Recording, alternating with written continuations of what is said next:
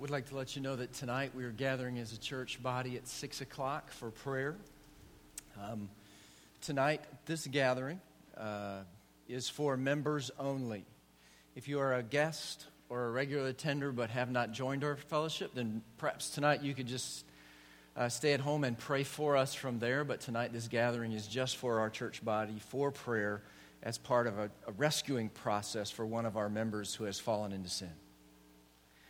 So, this afternoon, as you relax, I hope that you'll ready yourself to come for a time of earnest and needful prayer on behalf of one of our own. Um, and again, if you're a guest or a regular tender, any other of our corporate prayer gatherings are open to you. We welcome you at those. But tonight, as we work very hard to protect uh, our members, this, this members only time is an important part of that. So I hope that if you're a member, you'll take that responsibility earnestly and join us if at all possible. This morning, however, we want to continue our study of the book of 1 Corinthians in chapter 7. The book of 1 Corinthians is a letter written by the founding pastor of the church in Corinth to that church. It is, it is a letter um, written in love and a letter most needed. This church, as, as we've seen if you've been walking through it with us, was a mess. Um, just like us. Shaped differently, but just like us. We clean up good on Sundays, uh, but oh, during the week, uh, how troubled we are often. And more than we would like to admit, 1 Corinthians is a reflection of us. We need to see ourselves in its teaching and heed its admonition because I know that for some of you, this was a really tough week.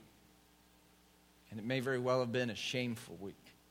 Um, and yet, here you are, waiting to hear from God, to get recalibrated, to be set free, to have your hope restored.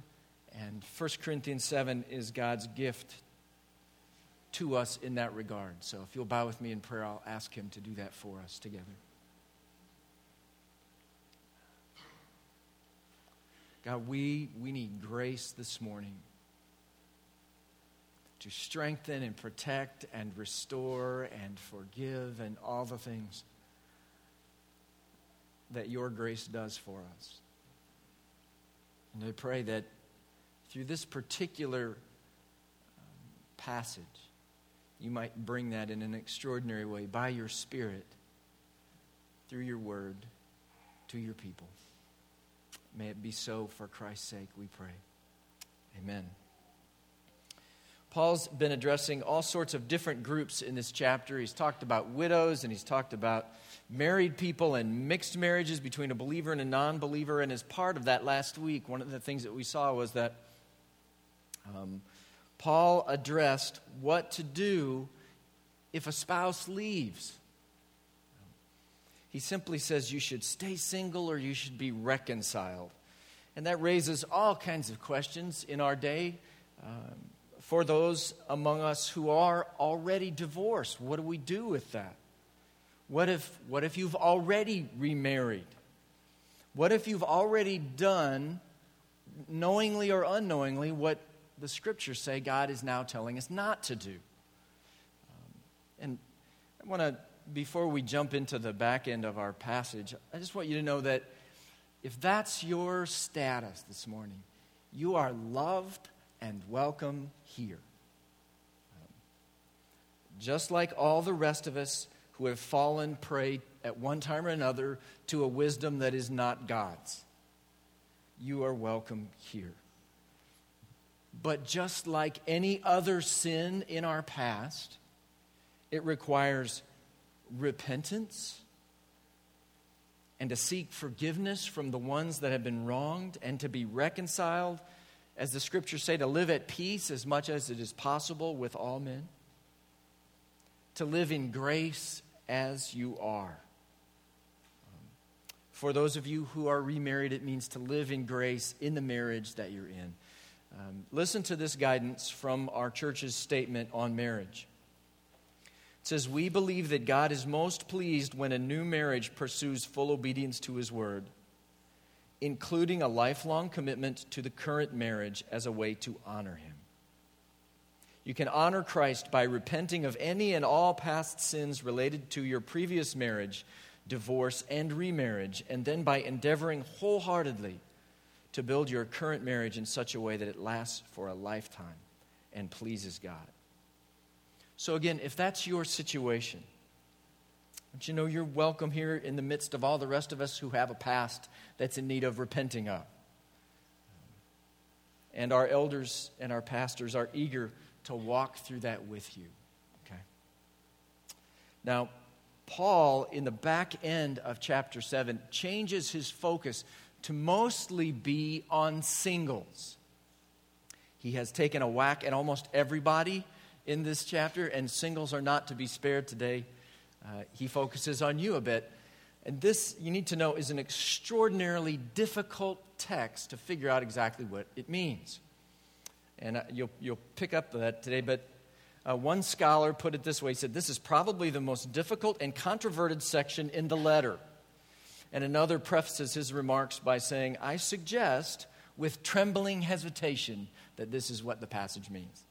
Um, and as you're going to see today, with the translation that I'm putting on the screen, will differ from yours a bit, probably. It's uh, at points in this, it's so difficult to exactly figure out what Paul means that the English translations vary a good bit. Now, having said all of that, uh, we're not going to master the details of the passage today for sure, but there are some really clear overarching principles that I think will really be valuable for us. So it's worth plowing ahead uh, in spite of uh, these precautionary notes. So, starting in verse 25 of chapter 7, Paul says, Now about virgins. I have no command from the Lord, but I give a judgment as one who by the Lord's mercy is trustworthy. So again, Paul is saying, as he has said before, Jesus didn't speak to this directly. So I'm bringing you guidance on this. The way he expresses his teaching here, it still bears divine authority, but it functions a bit more like wisdom than a one size fits all prescription or command. It's not like, don't lie, don't steal. Um, he's going to say, stay single. It's not a one size fits all command like that. And Paul's going to point out different exceptions to this. So he's bringing wisdom to us. Um, but again, this is no less inspired than other scripture, and it's not just to be blown off because it doesn't say this is a command, an ironclad command for you. Um, to disregard wisdom, especially wisdom from God, is the mark of a fool. Uh, it's throughout Proverbs. Here's an example from Proverbs 23. It says, Don't speak to a fool, or he will scorn the wisdom of your words. To scorn wisdom is the mark of a fool. So this morning, we want to humbly submit to Paul's wise counsel that he's bringing to us, especially to those that he refers to as virgins. Um, now, in some of your Bibles, that's rendered betrothed. Okay? Um, and that's, that'll work for us this morning to consider the main target of what Paul's talking about are some engaged folks, primarily ladies, some of whom are getting counsel from a group, one of those messed up groups in the Corinthian church, um, who believe that it would be more spiritual if they would break off their engagement and stay single. Okay. That that would be a more spiritual route for them to go. Now, Paul actually agrees that singleness is to be preferred in some ways, but not because it's a more spiritual state. He's going to have other reasons that we're going to see for appreciating singleness. And uh, we start picking up on those in the next verses. Because of this present crisis, I think that it's good for a man to remain as he is. Are you pledged to a woman? Do not seek to be released. Are you free from such a commitment? Do not look for a wife. But if you do marry, you have not sinned. Whew, okay? And if a virgin marries, she has not sinned. But those who marry will face many troubles in this life, and I want to spare you this. Um, now, Paul here is reiterating his principle that we've seen already, he's laid out in this chapter Stay as you are. He is urging us to stay as we are where God has assigned us because it's not changing your scenery, changing your social standing, or your marital status that is the big deal. You can honor God single or married. Changing your status one way or the other is not going to be the big deal maker for you. What matters, Paul says, uh, you remember from back in verse 19, is obeying the commands of God. Right where you are. That's what matters. His concern for those who are considering marriage unlike those who thought it was unspiritual, is just that there are many troubles in this life for folks who get married. Okay? And don't amen that any too soon because that only creates more trouble for you. Okay? Uh, and it's not really those kind of troubles that Paul has in mind. There is something pressing the church as a whole in Corinth that generates uh, many troubles in this life that's going to be especially difficult for those who are married. Paul says it's some kind of present crisis that generates these many troubles in this life, especially for married folk. Now, some have said this might have been a famine or it could have been persecution, but Paul um, continues to talk about that pressure in the next few verses. He says, What I mean, brothers, is that the time is short, that it's shortened. From now on, those who have wives should live as if they had none. Those who mourn, as if they did not. Those who are happy, as if they were not. Those who buy something, as if it were not theirs to keep. Those who use the things of the world, as if not engrossed in them. For this world, in its present form, is passing away. So, Paul continues now to describe this crisis these pressures that are on the church. He says, Time is short. The world in its present form is passing away. It seems that he has something grander in scope in mind than a particular trouble just in Corinth. Probably not just a famine or persecution that may or may not have been going on. Paul seems to have in mind what was set in motion with the death and the resurrection of Jesus and what will find fulfillment at his return. It's this age we live in between the two comings of Christ. Peter talks about it in 2 Peter some. He says, The day of the Lord is going to come like a thief. The heavens will disappear with a roar, the elements will be destroyed by fire, and the earth and everything in it will be laid bare. Since everything will be destroyed in this way, what kind of people ought you to be? How should you live in light of the time that we're in? You ought to live holy and godly lives as you look forward to the day of God and speed its coming. He goes on, says, That day will bring about the destruction of the heavens by fire, and the elements will melt in heat.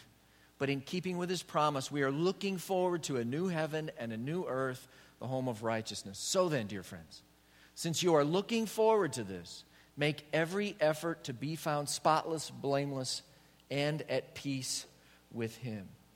So, this unfolding reality of the times in which we live is to shape us and to motivate us to be found spotless when that day comes. So, Paul is saying that this reality is to be more defining of our lives than our marriages than our possessions or any joy or sorrow that we experience. It shapes us. We, we know it's coming and it influences us in our sufferings now. Think of someone who's terminally ill. They know something is coming, and it shapes the days they have now. It's like that. Um, there's a, a Tim McGraw song that Daniel refuses to sing and forbids me to. Um, it's, just, it's called Live Like You Were Dying. And in it, he talks about tomorrow was a gift, and you got eternity to think about what you do with it. What did you do with it? What can I do with it? What would I do with it? So, all of these things uh, wives whom we are to love, mourning for which Scripture says we are blessed, joys which we are commanded to celebrate, possessions for which we are to give thanks. All these things are legitimate. Paul is not delegitimatizing them, he's not saying get rid of all these things.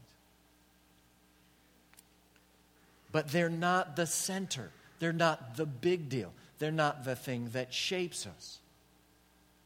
Just like there's an overarching thing for someone who knows that the end of their life is coming, drawing near. Um, all these things are shaped by that reality. Gordon Fee, in his commentary on 1 Corinthians, says the Christian still buys and marries, but he or she does so as if not. These things do not determine one's existence. The clear vision of the future does. So while marrying and staying single and buying and weeping and rejoicing all matter, they only make sense in light of what's coming, of who is coming. And as a pastor, Paul is concerned that to marry and weep and laugh and buy and use things um, as though Christ were not going to return when we do that, we open up ourselves to great trouble, both now and in that day. Peter warns us that there's going to be people who want to live life that way. Back in 2 Peter 3 again, he says, First of all, you must understand, in the last days, scoffers will come, scoffing and following their own evil desires, and they will say, Where is this coming that he promised? Ever since our fathers died, everything goes on as it has since the beginning of creation. So we dare not live like that. Instead, we are to live in light of the fact that He is coming. He has come, He is coming, and this is to shape us. How do we live like that? How do we live like we were dying? Like Christ is really coming? Like the time was short? Whether by death, which is, which is actually how Calvin understood this, John Calvin, he understood the shortness of time just to be the brevity of life more, more likely, the question is how do we live in light of Christ's return that will end this age in which we live? And the best answer to that, probably, is in the verses that follow. In verse 32, Paul says, I would like for you to be free from concern. Some of your Bibles say free from anxiety.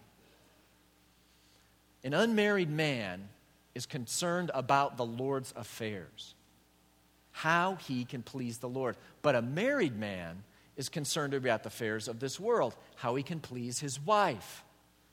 And his interests are divided. An unmarried woman or virgin is concerned about the Lord's affairs. Her aim is to be devoted to the Lord in both body and spirit. But a married woman is concerned about the affairs of this world, how she can please her husband. I am saying this for your own good, not to restrict you but that you may live in a right way in undivided devotion to the Lord. So, Paul here is saying, I want you to be free from concerns and anxieties in this life. He puts it more positively in that last verse, where he says, I want you to live in a right way in undivided devotion to the Lord. So, to live in light of the times, the times that we are in, this shortened time between the two comings of Christ, is to live free from concerns that distract us from the Lord. So, are there things for you that have hold of you more than they should? Things that worry you, or things that engage you or interest you? in a way that usurps your supreme devotion to the Lord. There's an interesting thing. Uh, there was a uh, question done on a radio, a sports radio station. If somebody offered you $2 million, could you give up sports for two years? That's, that's what they asked their listeners. No games on TV, radio, or in person. No sports page. No ESPN highlight films. No Tuesday morning arguing about Monday night football. So one fan phones in and said, no, he couldn't do that. He would definitely not give up sports, not even for 25 million. Listen to why. It's where I turn when I pick up the paper in the morning, he said. It's where I go when I'm on the internet. It's what I watch on television. It's what I listen to on the radio in the car. Everywhere I go, it surrounds everything I do. For some of you, that sounds way too familiar. There was a 2007 study by the Barna Group that found that seven out of 10 adults choose their earthly family over their heavenly father when asked to choose the most important relationship to them? Is there anything that's usurping undivided devotion to God in your life? Anything come to mind as you think about this?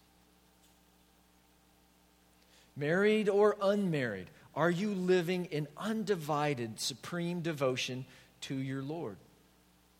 Uh, earlier this year, many of you know I was in Thailand uh, doing a conference that was hosted by uh, one of our missionaries sent out from North Wake for a bunch of people out of China who came out uh, to, to attend that conference and hopefully be encouraged. Um, and I had a conversation with AJ, who is that guy that we sent out over there, about the shape of baptism in China. So I wondered how they did it and how that worked, because the government is not uh, very open to that, especially with young people. This is what he wrote me. He sent me an email. He said, Hi, Larry. I know you're interested in what we do with baptism. I just returned from a one and a half day training with a couple of key Yi brothers. It's a people group they're working with in China. Uh, one of them shared the following story. After our last time of training together, he writes, I returned home. A few weeks later, we were having house church in my home. This is in China. About 30 came, of which 15 had already been baptized. One of those who came who hadn't been baptized wanted to be, as is our pattern, we ask the following questions. Listen closely. One, have you put your trust in Jesus who died on the cross for your sins and on the third day rose again? Two, have you destroyed your idols and renounced idol worship? Three, are you willing to share the gospel with others? Four, by God's grace, will you keep following Jesus even when they curse you, hit you, arrest and imprison you, and threaten to kill you? He says the candidate responded affirmatively to all the questions and was baptized. Shortly thereafter, the police showed up. I, along with the other leader, were arrested. We were taken to the police station, not given any food, and made to sleep on the floor with no blankets, even though it was very cold we were fined and released the next day, having been told, You may not share the gospel or meet together with any group of 10 or more people. He says, This brother is still walking faithfully and serving Christ despite this persecution, the one who was baptized. He committed yesterday to go home and share with many more. So, how about you? How would you answer those questions? Will you follow Christ? Deploying the unique merits of your singleness with undivided devotion, those of you who are single? Will you destroy any competing idols? Will you share the gospel with your friends who are far from God? Will you keep following Jesus no matter what?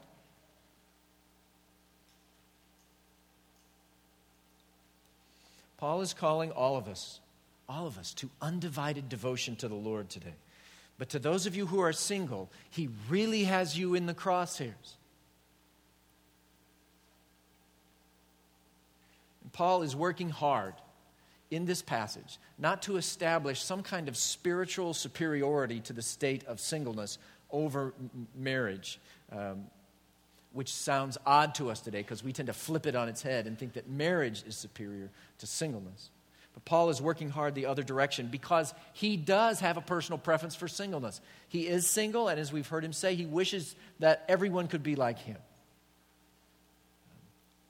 because there are certain advantages to being single. You are free of concerns that married people cannot and ought not be fully free from. For instance, I am buying countertops. After 20 years of sorry laminated countertops that have come unglued and I, I taped them back together, the tape is now coming off. And so I'm buying countertops. You know, as a man, I am good with tape on my countertops. It doesn't bother me. But as a married man who would like to be happily married, I care about my countertops. Okay?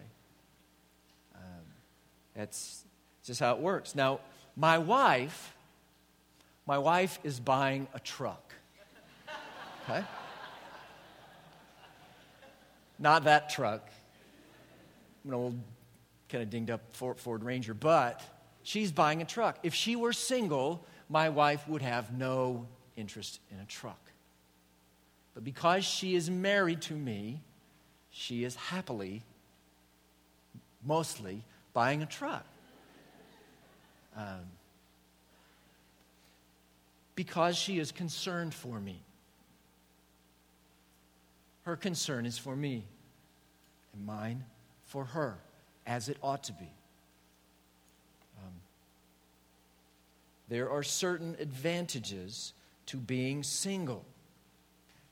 There are concerns that you simply do not have that married people ought to have and dare not neglect. There are certain advantages to being single. You can do things that those of us who, mar- who are married and married with children simply cannot do. There's uh, a little over a year ago, there was an opportunity for people to go backpacking in a closed country in North Africa and share the gospel.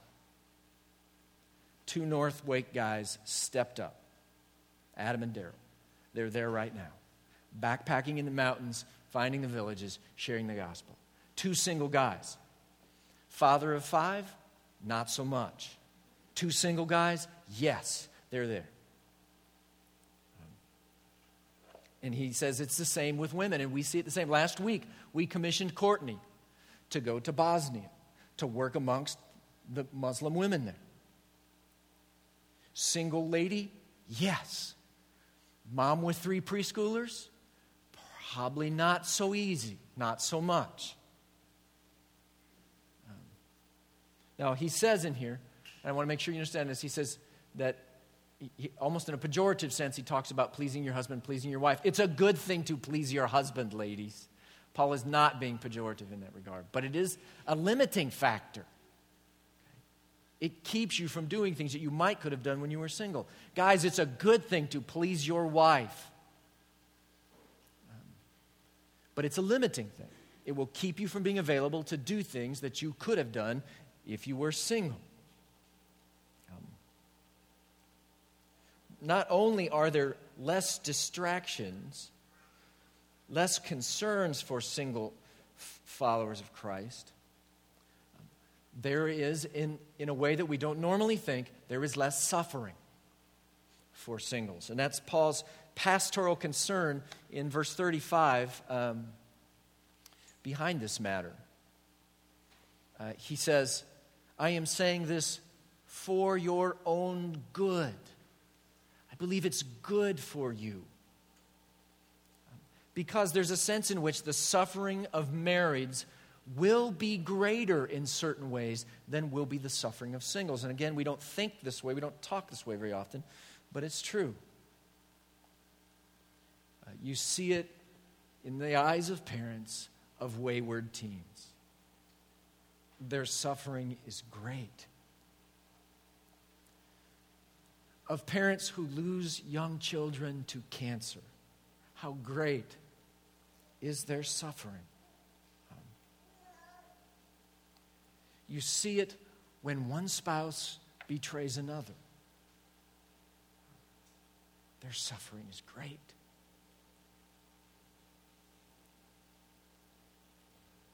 And Paul back in verse 28 when he says, Those who marry will face many troubles in this life, and I want to spare you this, probably has some of those things. When we live in this age, in between the comings of Christ, this short time between the comings of Christ, when suffering is great because sin still reigns, Paul recognizes that. And he would spare the singles in the church at Corinth that he loves that suffering. So, here at Northwake, if you're single, we thank God for you. You are God's gift to our church. And we need you, the body needs you to lead in your devotion to Christ as only someone single can. You need to seek and serve God in ways that those of us who are married simply cannot. And you must guard against your singleness becoming a haven for selfishness, which is what our culture presses you towards. Um, there was a study done of uh, single young men. They call them Sims. And uh, one of the researchers was Kay Hymowitz. She says that single young men often loiter in a hormonal limbo between adolescence and adulthood. And in this limbo, Sims often seem to hang out in a playground of drinking, hooking up, playing video games, and in many cases, underachieving. She says, uh, Once upon a time, video games were for little boys and girls. Those boys have grown up to become child man gamers, she calls them, turning a niche industry into a $12 billion powerhouse. Men between the ages of 18 and 34, 18 and 34 are now the biggest video gamers. According to Nielsen Media, almost half of American males in that age bracket used a console during the last quarter back in 2006. I'm sure it's gotten more and they did so on average two hours and 43 minutes a day. That's 13 minutes longer than 12 to 17 year olds, she says, who evidently have more responsibilities than today's 20 somethings.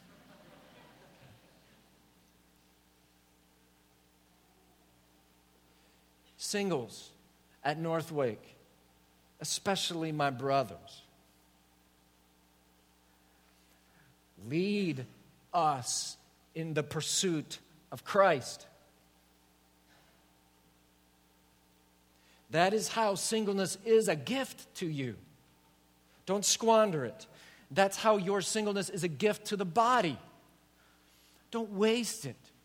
That's how your singleness is best offered to God as worship.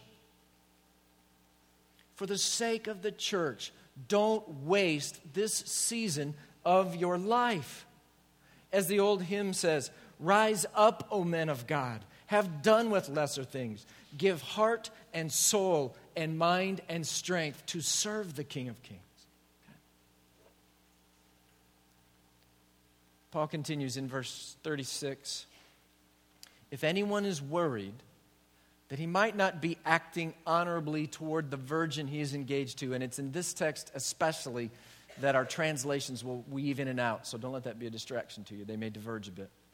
And if his passions are too strong and he feels he ought to marry, he should do as he wants. He is not sinning. They should get married. But the man who has settled the matter in his own mind, who is under no compulsion, but has control over his own will, and who has made up his mind not to marry the virgin, this man also does the right thing. So then he who marries the virgin does right, but he who does not marry her does better, Paul says. Um, and again, this is very difficult to sort out. It, it's possible some of your translations will render this as a father trying to decide if he should give away his daughter as opposed to a fiance deciding if he should marry. Some of uh, your translations will say, as this one does, that if a man has strong passions, it's good for him to marry. Some of you will render that if the virgin is getting old, then she should marry. So the translations are varying a bit here. Uh, again, Gordon Fee, who's written the most precise commentary on 1 Corinthians I've run across, says, Unfortunately, this is an explanation that is no longer clear as to what is being explained, what precisely it means, and for whom it is intended. And you love it when the smart guys are so helpful. You know, you pay money, buy their book, and that's what you get out of it. Um, but clear, what's clear here is that Paul is protecting. He's bending, he's exalted singleness. Here he's bending over backwards to protect marriage as God's good provision. It's not some sinful act or unspiritual act. But oh, he does prefer being single. There it is again. Paul loves uh, singleness and the gift that that is to him uh, from God. The closing two verses of our passage he says, A woman is bound to her husband as long as he lives. But if her husband dies, she is free to marry anyone she wishes, but she must belong, or he must belong to the Lord. In my judgment, she is happier if she stays as she is. And I think that I too have the Spirit of God. So, this closing statement of Paul's is a great statement of the intended permanence of the marriage bond bound together, as our vows say, till death us do part. Our vows, have it right according to the scriptures, till death us do part. Um, and really, this is the only clear, undisputed endorsement of remarriage in the Bible, and that's for widows who marry in the Lord. And again, you notice though, Paul's esteem for the great value and merit of the state of singleness, which is protected from the sufferings of marriage and released to do ministry outside of the concerns of marriage, comes to the surface here. Paul, as a pastor, loved the singles that were under his care. Let me just say, um, the, the leaders at Northwake, of which I am privileged to be one, we are so deeply thankful for those of you who are single and call Northwake home. Um, for long years, that was a very, a very faithful handful. Um, but those numbers have greatly increased, and our church is so enriched by singles that call our church home and serve so beautifully and seek Christ so passionately. Um, we are deeply thankful to God for your presence. And um, as a small uh, token of that thankfulness, um, I would like to ask those of you who are single, if you're an adult and you're single, I want you to come down front and we want to pray for you. We want to pray in, in the middle of a society that's gone crazy that you would be undivided in your devotion to the Lord. So if you will just make your way down, there's a bunch of you, so you won't be down here alone. Don't, you don't have to debate. Should I go? Come on, we know you're out there. I'm not going to embarrass you. We're just going to pray for you. If you'll come down, we really do want to bless you and encourage you and pray for you. So if you'll come down front, the worship team, go ahead and come up at this time if they'd like as well.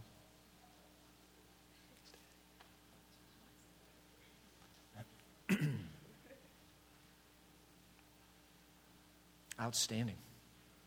Any married people left out there?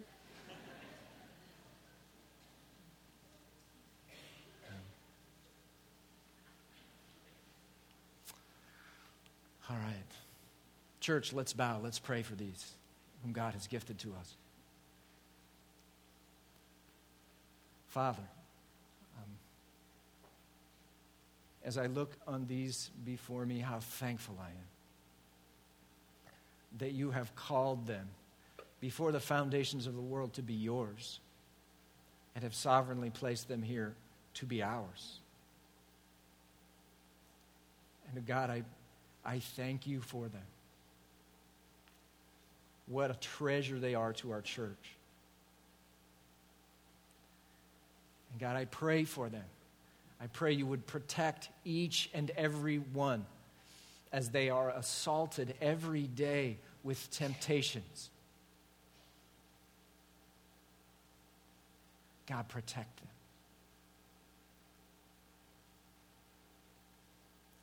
And God, as they are tempted every day sexually, I pray that they would fight well and they would prevail. As they are tempted every day to be sucked into buying and using or hoping in marriage, that you would free them from those deceits. And they would have undivided devotion to you in this season of their life, especially.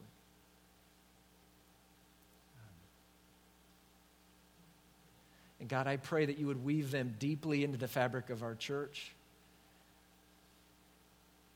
That amongst their friends here, not only would there be singles, but there would be families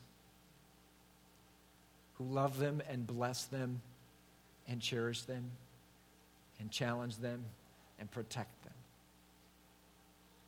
So, God, these, these special ones we entrust to you and give thanks to you and pray for them in the name of Christ. Amen. Amen. Y'all can return to your seat. Thanks. The congregation will stand. We're going to declare together that Christ is enough for us okay, as our closing declaration of worship.